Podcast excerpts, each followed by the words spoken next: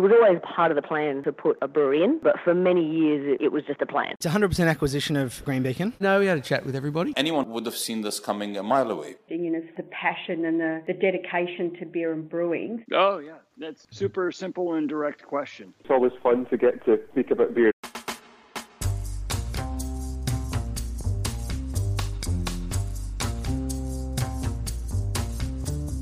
Hey everyone, this is Beer is a Conversation, and today I've got with me Phil O'Shea, founder of Five Barrel Brewing in Wollongong.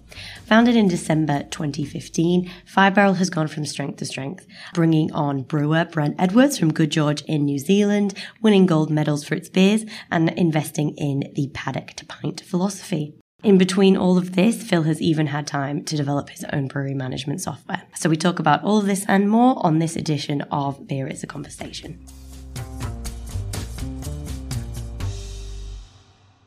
So, hey, Phil, thank you so much for coming on the Beer is a Conversation podcast. No dramas. Thank you very much for having me. Absolutely. No, obviously, I've done a little intro, but um, for our listeners, uh, tell us a little bit more about Five Barrel. You're practically veterans of the industry now. Um, so take us back to the beginning. Um, how did you even get into brewing, and what made you want to start Five Barrel? Yeah, sure. Well, we've been um, going since uh, December 2015. The journey started probably two years before that. I, I was living and working in Sydney. I had a had a great relaxed lifestyle, living really close to the office. Um, I, I, spent ten dollars a week in bus tickets um, to to get to and from uh, the office, and then they decided to move from the city to out west, and um, I got very sick of the hour and a half commute each way. So I decided to pack my bags and travel the world for a little bit. So I um, went to America, went to Europe, and you know saw that there was such an amazing culture around beer um, that I felt was missing, particularly in Wollongong. Because at that stage, you know, Wollongong had some of the most violent venues in, in the entire country. You know, you'd go out in Wollongong and you'd see people get glassed and you know fights and you know security guards picking people up and throwing them onto the street. And whoa. and I felt that you know if if you can be in New York City in a bar with 300 people in it and they didn't even have a bouncer at the door then you could have a venue in Wollongong you know that didn't you know that that adults could be adults behave responsibly um, around alcohol, and that and that was really you know w- what I wanted to bring to Wollongong. Um, you know, I was in my late twenties and and really felt like you know um, I needed something in the area that was was for me, and I felt that there wasn't anything really there that was um, at that stage. So when when I came home, I moved back in with my um, uh, parents and basically just um, started brewing with the view to start a brewery. And um, yeah, so signed a lease at the start of 2015. Figured out that no one really even knew what a brewery was back then. Um, you know, my, my first meeting with council was incredible. They, I bet they um, you know, they thought that we were going to be the next CUB. So, like, th- yeah, they they started talking about upgrading roads. Um, you know, and and like was, you're going to have huge lorries. Oh, it was it was incredible, and and I was like, you know, no, you know, think think like a, a, bakery, you know, think of that kind of scale. Like they, they were seriously talking about, you know, truck movements and things like that. And oh, wow. I was like, I kind of felt like I was in over my head kind of thing. Um, but look, we, we managed to navigate our way through it. And yeah, the start of, at the end of 2015, we opened the brewery. Um, we had like maybe a thousand dollars in the account after that point because, um, you know, we spent way way too much money on red tape. So you know, we we went um, to the tip. We went to op shops. We you know just got really cheap furniture. We decked the place out, and basically for the first year or so, we traded um, within all the funny rules and restrictions that council um, had given us, and uh, you know, it, it, we, we've just slowly grown from there. So um, yeah, from very humble beginnings, we uh, um, we've uh, I think we've achieved a lot in the last seven and a bit years. Absolutely. And how are the council viewing breweries now? Obviously, you sort of led, not, I don't know if there was anyone there before you, but led the way a little bit in terms of um, educating them on what a brewery actually is and what it actually does, um, rather than being a nightclub or a big box Yeah. hotel type thing. Yeah. Oh, it was it was incredible. The the journey has been has been amazing, and, and we we were the second in the area. Um, the first was Illawarra Brewing Co. and it was explained to me way back when, but they, they basically got through on, on uh, like the tourist angle. Um, so we were the first ones that came at it from a manufacturing production um, side of things. So council didn't know how to deal with it back then, but we um, helped uh, council understand the kind of pathways that they needed to, you know, go through to smooth this stuff out. And since then, um, I think that there's six or seven breweries in the area. Um, there's three distilleries now, so we're certainly a, um, a a region that produces a lot of you know craft, you know beer and and um, uh, spirits. So yeah, I'd, I like to think that we played a part in um, getting us to this point because you know a big part of what we have tried to do over the last seven years is is develop that that really positive culture. Um, you know, to get people to understand that beer isn't just a commodity, that there are significant points of difference between, you know, something that we create and something that um, comes from, from one of the majors. Absolutely. And what was that initial sort of reaction from the locals like? Were they like, what is this? This isn't what we're used to, kind of thing? And have they fully leaned into it now um, for the tap room and things like that? Yeah, hundred percent. So we we were very much a, a VB Tooheys New kind of town when we started. So um, I can remember um, pricing up what we needed to charge for an IPA, and just you know, like putting my head in my hands, wondering how the hell are we going to make money doing this? Because Yeah. there's no way that people are going to be, be paying, you know, $28, $30 for a four pack of an IPA back then. And so we, we basically just had to start out with, you know, simple um, golden ale, pale ale. Um, you know, we, ha- we had a dark beer and, and we, we had a, a hoppy amber that was essentially a red IPA that we, you know, couldn't get away with calling it an IPA. But, um, you know, so for, for, yeah, a few years we, we just kind of, you know, encourage people to expand their horizons and, um, and yeah, I, I think that the craft beer scene in the area has evolved um, somewhat. I, I feel like it's still got a way to go um, because we we don't really have too many craft beer dedicated venues down here um, outside of the breweries themselves. Yeah, it, it's really kind of hard to gauge how the the general public has um, like really embraced craft. I, I feel like there are there are areas in in Australia that um, do it a lot better. Um, and it just means that we need to, you know, look at what they're doing and, and work really hard to help educate consumers and whatnot. Absolutely. Um, and it's really interesting that you say um, about Wollongong being a little bit of a maybe a bit of a wild wild country um, in the past. Yeah. Uh, is that still the case in certain areas, or is that very much changing now? And how much do breweries have to do with that? Yeah, look, it's it's changed uh, dramatically. You know, um, we're we're actually uh, considered a bit of a poster child um, throughout the rest of the country for dealing with this kind of stuff. Um, way back when uh, licensing police would, um, they actually em- embraced bigger venues um, because they felt like they were the going to be in the best position to manage, um, you know, alcohol-related problems and whatnot. Oh, fascinating. However, you know, there was a lot of data and a lot of conversation around actually opening up lots of small venues so that people don't get out of control in the first place. So, you know, yeah, like a lot of work has been done in the area to to um, kind of ward that kind of thing off. And so we've got an amazing small bar culture down this way. We've got gin bars, we've got whiskey bars, we've got wine bars. Um, we've got uh, you know small tappers, you know restaurants and, and things like that. And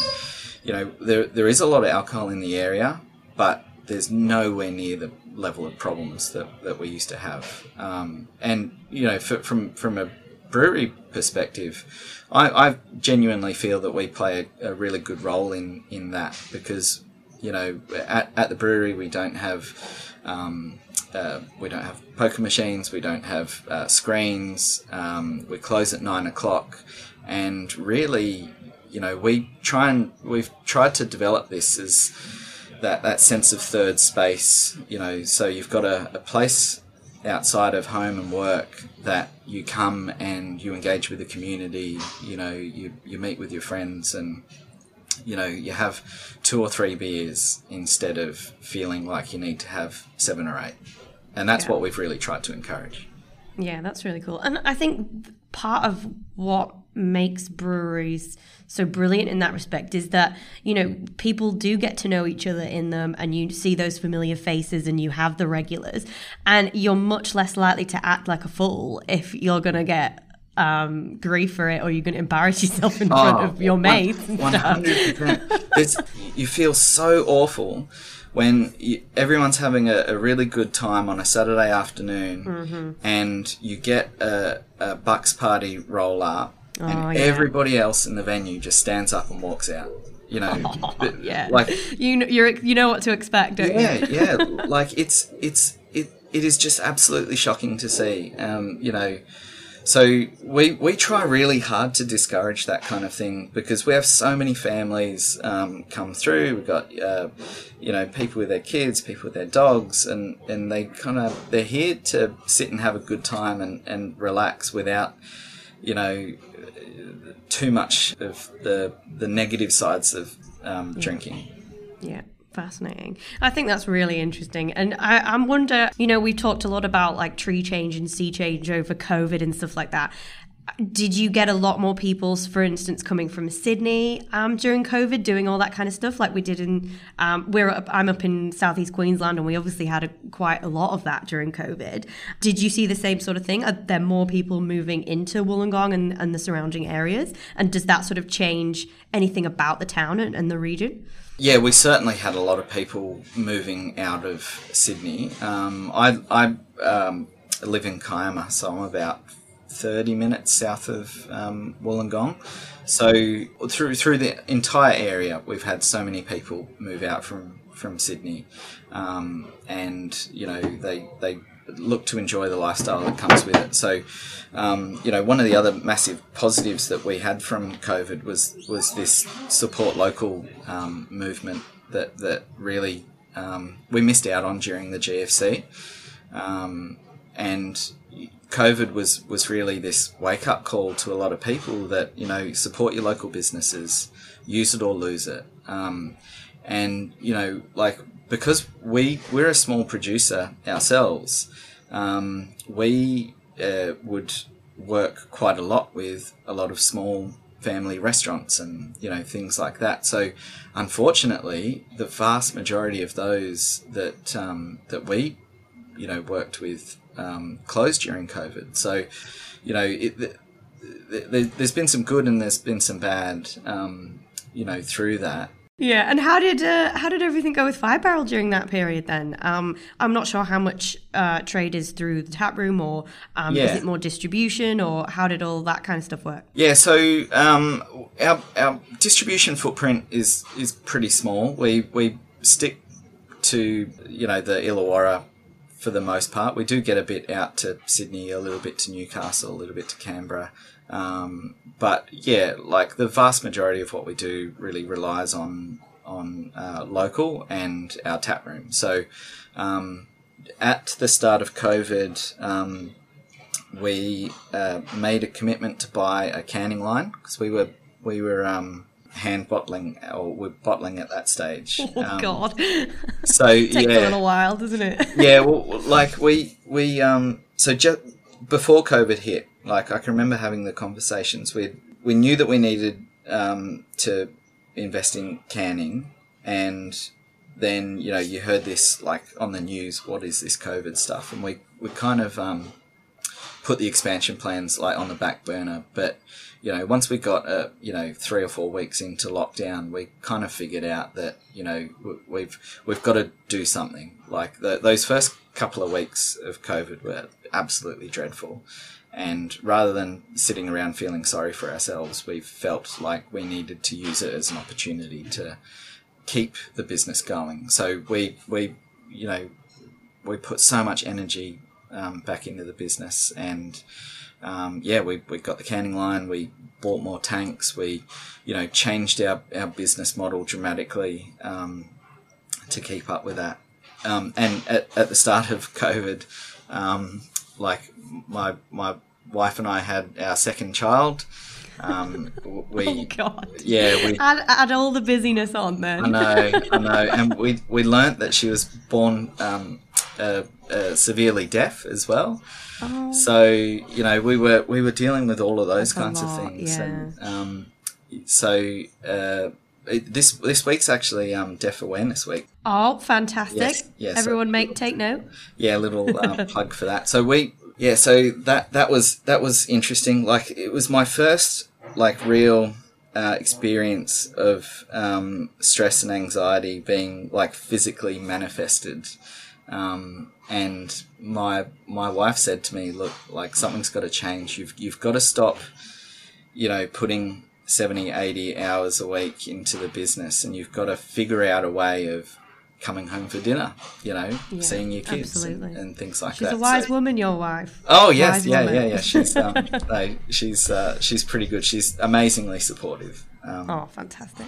and yeah, so that was when we we kind of really, you know, had to really review everything that we did at the brewery. Um, the the the entire business needed to be rejigged, um, and so coming out of COVID, it was you know essentially like like a completely new business, um, and that's that's the way that we that we viewed it, and the that's the way that locals embraced it, and um, you know I, I think it's been an amazing you know couple of years for us. Fantastic. And so, what what sort of changed about the strategy then? Were you looking more at distribution uh, and things like that? How have you sort of changed that business um, uh, so fundamentally? I I reckon it was having the confidence to um, charge for what the product is actually worth. Oh, okay. So- Do you think you weren't doing that before? No, no, and Interesting. and you know, like I, I said uh, way back when, you know, we'd drop our margin on our IPA to make sure that um, you know it would sell, and I genuinely feel that coming out of COVID, like when we started saying, look, like we we can we can do two things. We can um, drop the amount of hops we put into a beer. We can you know use a cheaper malt supplier. Um, you know we can you know put pressure on our suppliers and you know uh, do whatever we can to screw every cent out of out of everyone that we that we could, or we could lean into it and we could actually have that conversation with people and say, listen, you know, we, we can't we can't do it the way that we were doing it before, and my time is actually worth something. Um, you know, like uh, without charging the right prices for our products, I wouldn't be able to employ people. I, you know, um, I would still be working the the brewery floor instead of employing two people full time to brew, employing two people full time to package. Um, you know, so like having the confidence to, you know, get out and, and talk to our customers like that, I, I felt was was a, a huge change.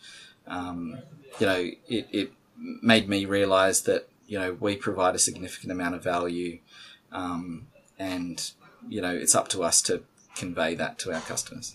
Absolutely. And I think so many, especially smaller brewers, feel that pressure. Yeah. You know, you, you say uh, um, like Wollongong used to be like a VB kind of place.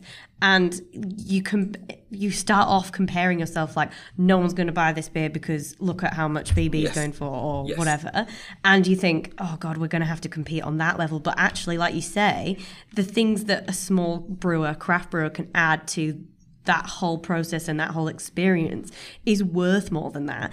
And you know, w- we see like uh, premiumization trends in the bottle shops and things like that. People are willing to spend more money on a quality product, even if they are like pushed a little bit for cash with inflation going up and stuff like that. If you're going to get a treat, you're going to get a good treat for yourself, effectively. And let's make that treat craft beer. Like, Yeah. Why don't we do that? No, hundred percent. You drink drink one or two beers that you know that you're going to really really enjoy, Mm-hmm. rather than a six pack of of something that you only bought because it was cheap. Absolutely. And and, Yeah. and and that's like like coming out of COVID. You know, sure, I've I've upset some of our customers. Like I was going to say, how did it go? Were there some grumbles? I've I've had I've had so many conversations, um, and and one of them was just recently. One of them, um, that they they bought a can of our beer at an event that was being run locally, and they said, "Oh, you know." I hope that's the last time I pay ten dollars for a can of your beer, and it's like, well, well, hang on, you know, the the people who who run those pop up bars and, and things, you know, for for like festivals and whatnot. Like they, they need to be paid. Like you know, there's a lot of work that goes into all of this stuff, and and people need to appreciate that. Um, you know, you you can't pay three or four dollars for a tinny like you would if you were going to Dan Murphy's and buying it. Like. So, you know, really, like, I guess it's just really trying to get people to understand that, you know, the beer, the product that we make is, is different to what CUB makes and, and whatnot. And we, we can't get away with selling a carton of beer for $45. Um, no. They can't get away with it these days. no, no. But, but, you know, we still have these Yeah. conversations with people. You know, sometimes we, we still walk into restaurants and, and, and, um, and they say, look, if, if you can't, you know, match a, a $50 carton, I'll continue buying from, you know, um, the majors. And, well, all right, I guess you're, you're just not our, you know, target market. Yeah, absolutely. And how have you found that reception from like venues and stuff like that? Do some people get it and then some people just don't? Like you say, they Yeah. they're still happy to go for yeah. I, Yeah, some- I some- guess you to be expected. some people get it, some people don't. Um, Some people, um, I, I, I find it, really, I find it really interesting because I, I there, there's parallels with um, uh, this movement um, and like the wage movement. Like everybody is uh, quite happy to understand the value of their time, but when it comes to uh, valuing other people's time, they they don't really they don't really get it. So so if you walk into a, a restaurant, a really nice restaurant, you know they do thirty dollar mains and and um, you know have nice bottles of wine, and they've got seven dollar VBs there. Um, they understand that you know a, a huge amount of work goes into preparing that meal, and that there's hours and hours of work that goes into getting it to the point where it lands on your table. But beer is just you know it's just a commodity Yeah. you know, they don't understand that there is a difference between a VB and a locally made lager. Um, you know, so like the craft brewing industry employs, you know, so many more people per liter of beer produced. Um, Yeah. you know, the the CUB CUB's footprint in the Illawarra is one sales rep. All of the craft breweries, you know, around here, you know, we probably employ thirty people all up, maybe more. Yeah.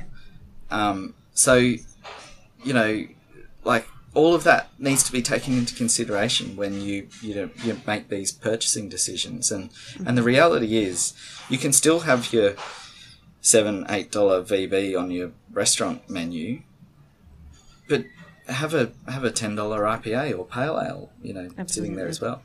Yeah, and that's about choice for customers as well. Like that makes sense. And you might even end up converting a VB drinker who doesn't Yes. necessarily want a VB with his fifty dollar steak. um, Yeah, yeah, hundred percent. you know oh very interesting and i mean this this goes into and this this uh, focus on values and um, a bit more care that goes into what you make is is such a key thing for the brewing industry and one of its major strengths and something that it should potentially market even a little bit more. And I know uh, we spoke a few months ago now, I think, um, about the beer de maison you did for um, Gabs, Yes. which was a really interesting story. Um, so why? I mean, I, I already know. So sorry, Yeah. everyone. I'm just going to repeat this one. Um, but for our listeners, uh, why did you want to do something like that? And, and can you explain a little bit about that and the the beginnings of the beer de maison? Well, yeah. So, so for the same reasons I've mentioned earlier, like beer has been a has been commoditized, and as a brewer, I understand the the difference between you know VB and the beer that I produce. I keep saying VB. There's nothing wrong with it, but yeah, it was just it's, an it's just an example. example. um, and and uh, you know, so I felt like I was looking at my ingredients in the exact same way that that that restaurant owner would look at me versus um, a, a major beer, and I felt like that wasn't a path that I wanted to go down. I, and I wanted to explore a lot more about what actually went into um, the the beer we make. So um, it, it wasn't too difficult to find, but you know we we found that you know Voyager they're out in Griffith, they're in New South Wales. They um, uh, they do their own malting and, and whatnot. I've, I've known Stu for a little while, and same with the uh, team at Ryefield down in Bemboka. So um, my my goal this was pre-COVID was to actually get out to these places and see what it's all about. Um, take um, yeah, so this was before we'd hired Brent, um, the brewer. Um, so you know it was it's been in the back burner for for a while to to just understand a bit more about um, you know what goes into the ingredients that make beer. So when we were coming out of COVID, um, we got the email through, you know, did you want to submit for Gabs? And we'd never done a beer for Gabs before, and we always felt that if we were going to do a beer, it needed to be still be authentic and unique. Um, so you know, we weren't weren't you know into the the you know donut beers or the whale vomit stuff. So yeah, um, Yeah. But but we I, I bought the the idea of um, doing a, a locally produced beer again, and um, the missing component was yeast. And uh, so we've got a friend who started a yeast lab here in Wollongong, um, Josh from Mogwai Labs. Um, I floated the idea to him that we, uh, you know, go out and do some foraging and whatnot. And um, he had uh, just isolated some yeast from a locally foraged golden wattle. Oh, serendipitous. Yeah, yeah. So it was like, yeah, you know, we were all pumped. So we we didn't know what the yeast did at that stage. So we didn't know whether it was a clean yeast or um, whether it was going to sour or, or whatever it was. So we we kind of had to commit to making something without knowing what the hell it was going to turn out to be like. so it like it was a bit scary. Um, Yeah.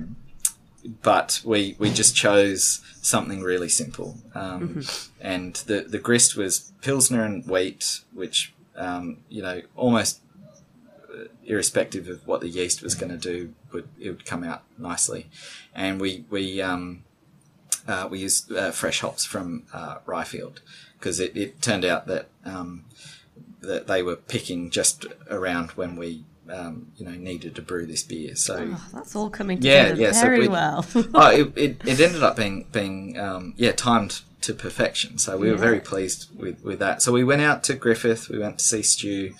Um, he walked us through uh, his process, and we, we went out and met Chris, the the farmer that made the grain that we used, and um, and we we filmed all of this, and we we started thinking about you know uh, how many people were involved in all of this, like it was amazing. You know, so I, you know, I know that we've got a, a team of four here that makes ev- you know every beer that we um, that we that goes out our door, but there's dozens and dozens of people involved in you know the farming and, and the malting and, and whatnot. And and it was the same for the for the hops. Um, you know like there's a lot of work that goes into you know these ingredients and it's so important for these communities that these places are um, you know located in. So you know I, I just found it stunning um, the the work that was going on out there. And I'm, I'm just so pleased that the beer turned out um, turned out the way it did. Absolutely. And I think that's really fascinating as well because, um, you know, we talk about the difference between urban breweries and uh, rural ones, for instance. And, you know, you see people like Hawke's looking at really interesting, like indoor farming techniques, and, and they're obviously in the middle of the city. But we, ha- we have to accept that it is much harder for a city brewery, a town brewery, to be connected to their ingredients. You know, you're not like Van Dieman, you can grow stuff in your backyard Yeah. type of thing. Um, so do you think that urban brewers are a little bit disconnected from that um, provenance um, generally? And is that something that we need to work on? Or are they aware but just, you know, the limitations of where they are, I guess? Um, I can't speak to every brewery uh, for every brewery, but I I say you know prior to us going out there and experiencing it and talking to Voyager and Ryefield, um, we were definitely disconnected. We you know you, you send out an email or you ring up someone and it gets delivered on your doorstep and and that's it. Um, whereas I think that um, if if we put a little bit more thought into it, um, I mean, you, d- you don't have to do too much. I, I don't think. Like, I think that if you're just aware of it and aware of the importance of of um, what goes into this stuff, then I think that that's that's as good as you can really expect the average brewer to be. You know, um, most most people um, get stuck in just the, the cycle of production life. Um, you know, it's it's very uh, you, you know um, focused on on the task at hand, and you know you don't. Yeah, we don't do too much sitting around. You know, just yeah, Pontificating. Yeah, Yeah, yeah, yeah, yeah. absolutely. So yeah, it's, it's it's really hard. That's a really hard question. I'd I'd like to see more. Obviously, I'd like to see more people do it, and I'd like to see us do more of it as well. Um, yeah, I think it's just too easy to fall into that trap of um, th- those ingredients are always going to be there. Um, the reality is when you get out and you talk to someone like Chris and you understand the reason why he's a regenerative a regenerative farmer, you start to understand a little bit why um, grain prices vary so much year to year and why you know when you get that email from your supplier that prices are going up um, you know there's a reason behind that. And as much as you you know hate seeing those kinds of emails you would also hate it even more if uh, chris and his family couldn't survive doing what they're doing And I think that the point you made about, you know, treating your ingredients the way you'd want to be treated in a venue is so important to that. And that sort of empathy with the whole supply chain um, is something that sets brew- the brewing industry apart a little bit. You know, there's there's always room for improvement, but Yes. there's something that we do we do care about as an industry where our ingredients come from and how they're being made and um, all that kind of stuff. Even if it's just a passing interest rather than an in-depth knowledge about it, um, I think they do care. Um, but do you think consumers care? Do you think customers on that side of things care, or is it something that we should just do as an industry because it's the right thing to do, I guess? Or um, what what do you think? It's that's a really interesting question. Um, I think I think that the reality is what what happens in business life is that if you talk to your supplier and you tell them what is interesting or what's important to you, and enough of their customers do the same, then they might start changing their behavior. So if enough customers come to us and say, you know, where are your ingredients from? you know, how are you making this? What's going into this? Then we start as a brewery thinking harder about it. I think that you've got to be a very confident, well-funded brewery to do the reverse, to to get out and say, I'm prepared to do this. This is why it's important. This is why you should listen to me. I think that you know, we everybody's got commercial realities that come into play with this stuff. So, uh, if you know a brewery, you know, an urban brewery that starts doing its own, you know, um, indoor farming and and you know those kinds of projects, and Young Henry's doing the algae and things like that. Like a brewery like us, we couldn't do it. You know, we, we, we don't have the Yeah, understandably. yeah, we, we just don't have the ability to. But, you know, as an industry, we should be celebrating and encouraging the breweries that do have the capacity to, to do a bit of this stuff because it makes it easier for us. You know, like, um, uh, so in, in the States and Europe, um, there are areas where they're having CO2 shortages. And as a consequence, you know, technology that was developed, you know, decades ago for big, big breweries uh, around CO2 recapture is being scaled down to smaller breweries to more affordable options. So you, you've you've got, you know, all this technology now that's being made available to small breweries. Um, you know, so I think that that it, it works it works the same way. I think that the the people that have the capacity to do the right thing, quote unquote, um, should do the right thing because it will make it easier for everybody else down the track.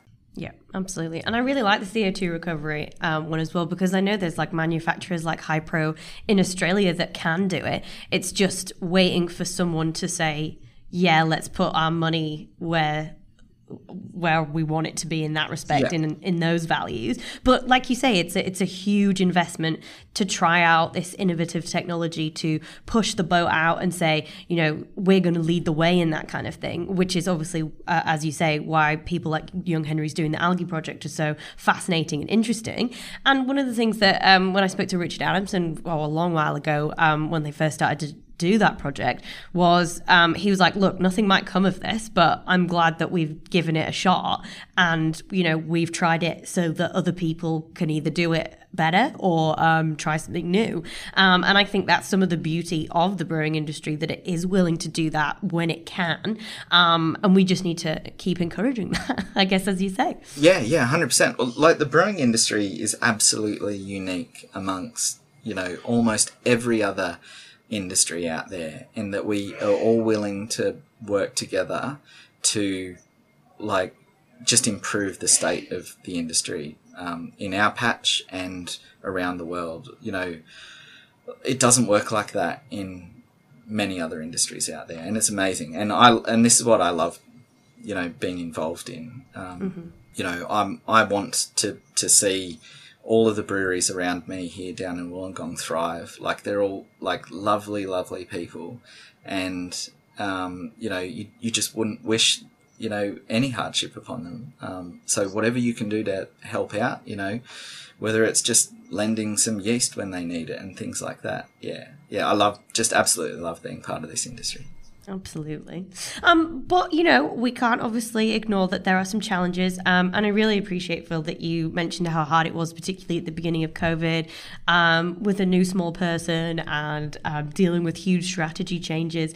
Um, I spoke to Dave McGill at Deep South in Tassie a while ago, and he was like, look, we have to accept that this is hard work.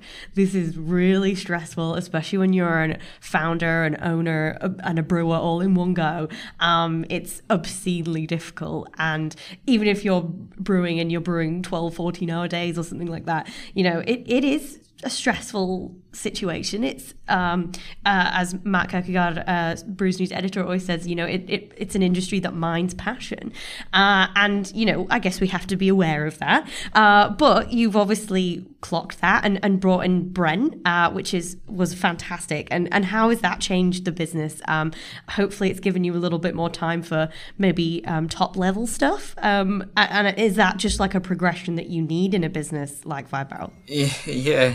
Look, like when you when you you know you're in business and you listen to podcasts and other people talk and they say you need to get to the point where you work on the business not in the business. And mm-hmm. you know and you, you just sit there thinking like looking at your own experience and where you're at like you know like how the hell am i going to do that? Um, uh, at when when we made the decision to employ brent we couldn't afford him. You know it was just that simple. Um, but we couldn't afford not to employ him either and that was like like the the conversation that we had with him was was basically, you know, we're new to all of this. Um, we're more than happy to bring you along on the journey. There's going to be some teething issues, and let's just work through it. And he he's been amazing. He's such a lovely person. He's an incredibly hard worker, and I I feel like we've abused him in some areas. Um, from from that that you know point where you know you're mining um, the the passion, um, but he's completely uh, uh, you know um, taken over the reins as, as a brewer. Um, he he's gotten me out of the the brewery, um, and I can now work on the business. Um, so there is now that I can do that, we pay him properly. Um, you know, that's that's the that's the big one. You know, and and he's that that's enabled us to um, employ another full time brewer, um, to employ two full time packaging people. Um, uh, so, yeah, that was the, the employing Brent was the first step in getting us to be like a quote unquote proper brewery. Um, yeah, at what point does that become a thing? Yeah, yeah, yeah, yeah, yeah. Does it ever happen? I'm not sure. no, no. I mean, we still got a lot of equipment here that's um, you know held together by uh, by gaffer tape and and whatnot, but. the proper way, the yeah, craft yeah, beer way, yeah. Way. but yeah, yeah, like he he um, you know he's done so much for you know getting us to this point, and um, you know it, it was difficult at, at the start. Um, you know, it, it, was we got to the point where um, during COVID, um, uh, I, I basically stopped taking a wage. Um, you know, I had to, you know, the, the commitment was was to employ Brent and and um, and then Andrew, and you know, we knew that if we got to the point where we had to let them go. Um, they weren't coming back. So you know, I stopped taking a wage. Um, the, my brother and my sister stopped taking wages, and and we um, we paid the employees. And you know, when we came out of um, COVID, um, we still had a full team. We were able to you know keep production and everything going, and and then we rebuilt um, from there basically. Mm-hmm. Yeah, that's fantastic. Um, and I, I, know this ties into, and I don't know if you saw it last week, but um, the IBA were talking about bringing, uh, getting brewers listed on skilled occupation lists. We've obviously got skill shortages, um, and I know you nicked Brent from uh, New Zealand as well. A skill shortage is a big issue, either in um, your business? Obviously, you've got a you've got the lineup now, um, but was it before? And have you had uh, have any of the other breweries in sort of the Illawarra region sort of experienced any of that those issues, or is everyone pretty set now and we've managed to hold on to our brewers? I think I think locally everyone's pretty set. Um, mm-hmm. I think most of the breweries around here have been. Um, uh, kind of set up by owner brewers, um, mm-hmm. so they they haven't yet got to the point where they need extra brewers. Um, so uh, I know one of them employs um, the owners employ another brewer, um, and he was a he was a local um, Scotty. So yeah, like locally we're not doing too badly. Um, mm-hmm.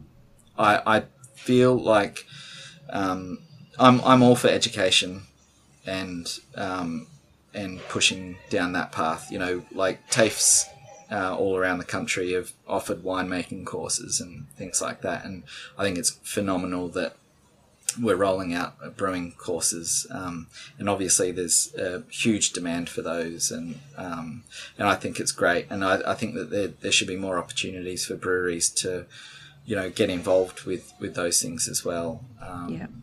uh, so definitely. yeah, look, I, I think that we we definitely need that investment. Um, you know, I'm I've I have been a big proponent um, for a, a bit of a focus on quality, and, and I think that that in this industry, um, you know, because so much, so many of us have equipment just cobbled together from all sorts of bits and bobs and held together with gaffer tape. Like, Yeah.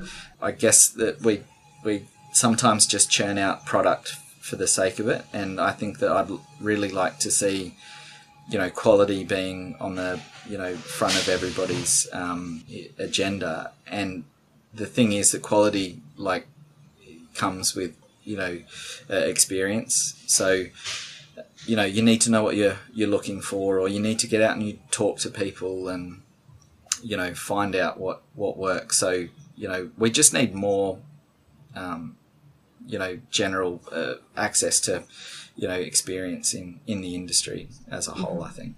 Yeah, absolutely. And it's interesting you say as well that um, some of the local breweries, and I know it's the same across the country, you know, they're still at that owner brewer stage, and then you're sort of in in the growth trajectory. If if they do follow what Five Barrel's done, eventually they will be needing more brewers, Yes. um, Yeah. which will be really interesting to see in the next few years. You know, it, as we grow as an industry and we get to that point, you know, where are we going to get them from? Like we say, the TAFE pipelines and stuff are fantastic, but it does take a little while to come through them. And then, as you say, gain that experience, particularly to become a senior or a head brewer um, without having that. Um, you want a couple of years as grafting as a junior brewer first, I guess.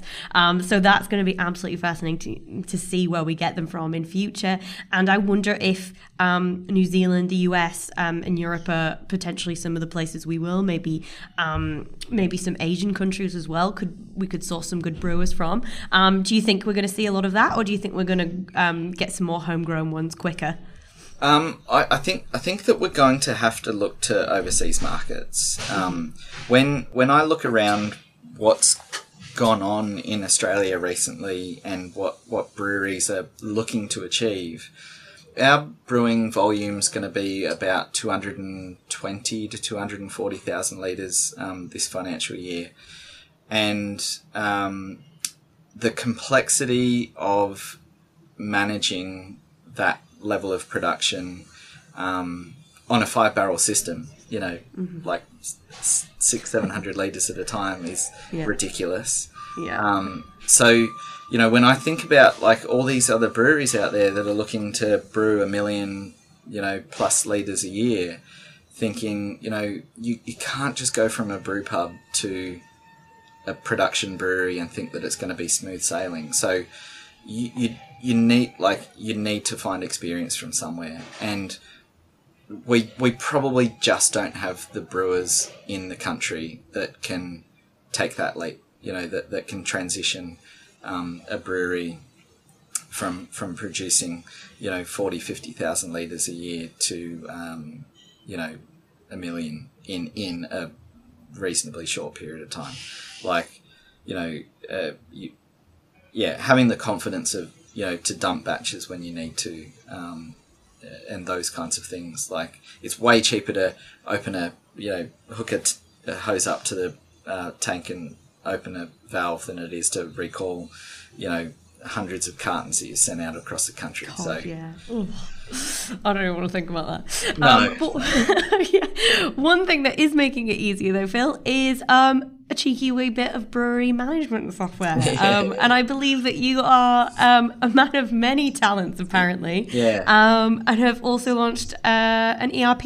yes Enterprise resource planning. That's Yes, right. So that- yep. Okay. Lovely. Yep. Um, so tell me a little bit about that. What are you not busy enough? Did yeah, you? yeah, yeah. What's going on? I'm, I'm a glutton for punishment. Um, yeah, so so during during COVID, when my wife said to me, "You've got to do something different. Um, you've got to find a way of getting home to have dinner with, with me and the kids, and and uh, like, you know, a day in the life of Phil pre-COVID was, you know, in in at the brewery at, at six in the morning, starting to produce beer. Um, you know, I'd mash in, I'd clean the fermenter, um, I'd go get the bottling line set up. Um, I'd, you know, periodically look over at the kettle and or, or, the mash tun and make sure it was okay. And you know, we we were basically cramming in brewing, cleaning, you know, cellaring, um, packaging, uh, all before twelve o'clock when you opened the the tap room doors and you had to start serving people. And yeah, like it was it was mental. You know, I I'd get home at like ten o'clock at night. Um, and and then I'd still I'd work on excise reports and stuff like that, and Oh so it was it was savage, um, Yeah. and but that that's the life of so many small brewers, and um, you know we, we started looking at brewing software because we we knew that we we just needed to manage the complexity. Step one of getting me out of the brewery was managing the complexity of like our processes and and putting our processes into um, you, you know formalizing them was step one um, because otherwise if we were to employ someone and we didn't formalize that then it would just be carrying you know um, uh, all this you know debt essentially into this new person that is just set up to fail. So you know step one needed to be get organized and um, that's really how how we started. So you know I'd, I'd go and I'd go to mash in at six in the morning and go and collect the grain and then realize that we were out of something. Um, so you know you're making substitutes you know on your, your core range beers um, before you've even had a coffee. So you know it was yeah we were it was just an interesting way of, of doing it and reflecting on it. You know, I, I, you know, shouldn't have done it, but I did. You know, that was the, that was just the the um, kind of hole that I kind of found myself in, and yeah, so I I um, I started writing um, some software to basically keep track of inventory, start managing production schedules we started getting um, our point of sale software uh, started going up in price. So I built in point of sale into into Able to try and save some money there. Um, and yeah, I've, I've basically for the last four years or three, yeah, three and a half, four years, been chipping away at um, trying to uh, formalize um, every part of running a brewery um, in this bit of software. And what are the sort of see? This is an area which I'm surprisingly know quite little about, considering I've been in the industry for like three and a bit years now. Um, what are the comparables? Like, what are the other software options out there like? Are they not as holistic, or um, is this just very much tailored to you? And what are your plans for it? Are you keeping it for for you guys, or um, would you want to market that to someone else, or what would what would you do with it? Yeah, so that there there are options out there, and, and some of them some of them work really well. Um, some of them uh, less so. I mean, every bit of software is going to have you know its ups and downs, and um, you know, and I'm sure Able um, is is going to be no different. But you know, um, my my goal with Able is to um, get in front of the the breweries that were like me four years ago. Um, you know, probably doing 40, 50,000 litres a, a, a year, owner brewer, really finding it difficult to make that leap to from from working in the business to working on the business. And you know, I, I want to see the industry evolve and, and get better and, and to do more. And um, and I, I think that I, I knew I needed to be organized. I didn't have the tools to do it. Um, and what I want to do is have this piece of software that's available and completely, uh, you know, open for them to, to use it and help them grow and develop their business. Um, so, you know, as as simple as as um, purchase orders uh, for um, your your raw materials. Like we, you know, I set up a, a schedule of production. It tells me which materials need ordering. We can send out an order, um, and they all get booked into inventory, and then you've got you know all your materials sitting there when you need to brew. So, you know, it's like those those kinds of things sound really simple, but when you're doing everything yourself, it's it's just impossible to get everything right all the time. Yeah, absolutely. And how far are you going to go with it? Because I know there was talk of um, integrating some of the keg companies' tracking systems and, and IoT and all that kind of stuff. Yeah. How deep are you going to go with it? yeah, yeah. So so I've I've spoken to Konvoy, um, and my my so this this really flipped this conversation that I had with the team at Konvoy flipped um, my understanding of what kegs were in um, in a brewery. I've, I've always treated them as like a, an, an asset. Um, they they sit there, you use them just like you would a fermenter. But the the conversation that I had with with the Konvoy team was um, they're, they're a material that gets consumed just like a, a bag of uh, hops or a bag of grain. Um, so when you come time to package your beer, if you don't have kegs, you know, you're equally as stuffed as if you come to brew a beer and you don't have a, a bag of grain. So, yeah, like my, my goal, like with Able, is to smooth out all brewery operations, um, for smaller breweries and given that the vast, vast majority of breweries in, in Australia use rental kegs, it was an absolute no brainer to talk to someone like Konvoy who's heavily, you know, investing in, uh, you know, the technology side of things. So for us, it was, um, yeah, pretty, pretty easy to, um, go down that path. So chat to them, see how we can work together to smooth those operations out so that when you come to package off your, your beer, you've always got the kegs available that you need. So, um, yeah, we're, we're trying to work really hard with them um, to to make that happen, basically. Yeah. Oh, that's absolutely fascinating. I, I just can't believe you've taken on this huge project as well. Um, so, have you got like a prototype? What's the? Are you going to launch it? Is it close to being done? Uh, yeah, so so it's it's putting loads of pressure on. Yeah, you. give it- me your timeline. it's done, and and there we, I've got several breweries using it. Um, Oh, brilliant! yeah, so so it's uh, it's it is ready to go. Um, I've I've certainly got it past the minimum viable product um, phase of it, and I'm also um, working through an accelerator program down here in Wollongong uh, through uh, the University of Wollongong's um, uh, Innovation Campus.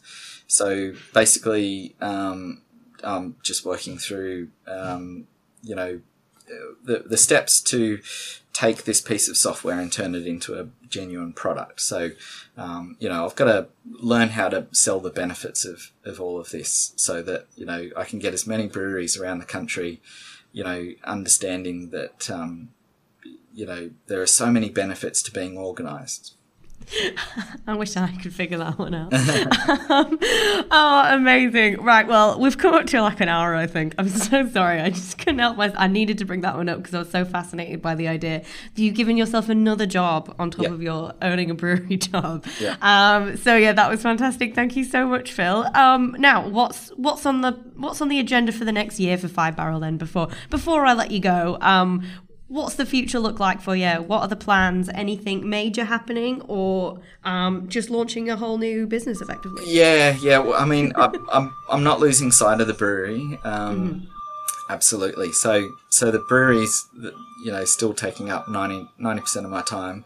Um, but yeah, look, we we do have some major things in in the um, pipeline. Um, nothing that we can really talk about just yet, but. You know, we Cruel. yeah, Why do I know, I know, it's a bit of a tease me? but like our goal as we keep growing is to stay absolutely laser focused on being like a, a community oriented local brewery. Um, You know, we we live and breathe like support local, and that that's not going to change as we you know go forward. So um, you know any any kind of uh, you know future plans for growth and whatnot, it's um it's going to stay with that in in mind. So you know, unfortunately, if you if you want five barrel beer, it's um, it's online or or you know, come to Wollongong. Yeah, I was going to say, get your butts down to New South Wales. Um, okay, fantastic. Well, thank you, Phil. Really appreciate you coming on the Beer as a Conversation podcast. Um, sounds like so much is going on. Keep us in the loop um, and let us know how everything's going. Terrific. Thanks heaps, Claire.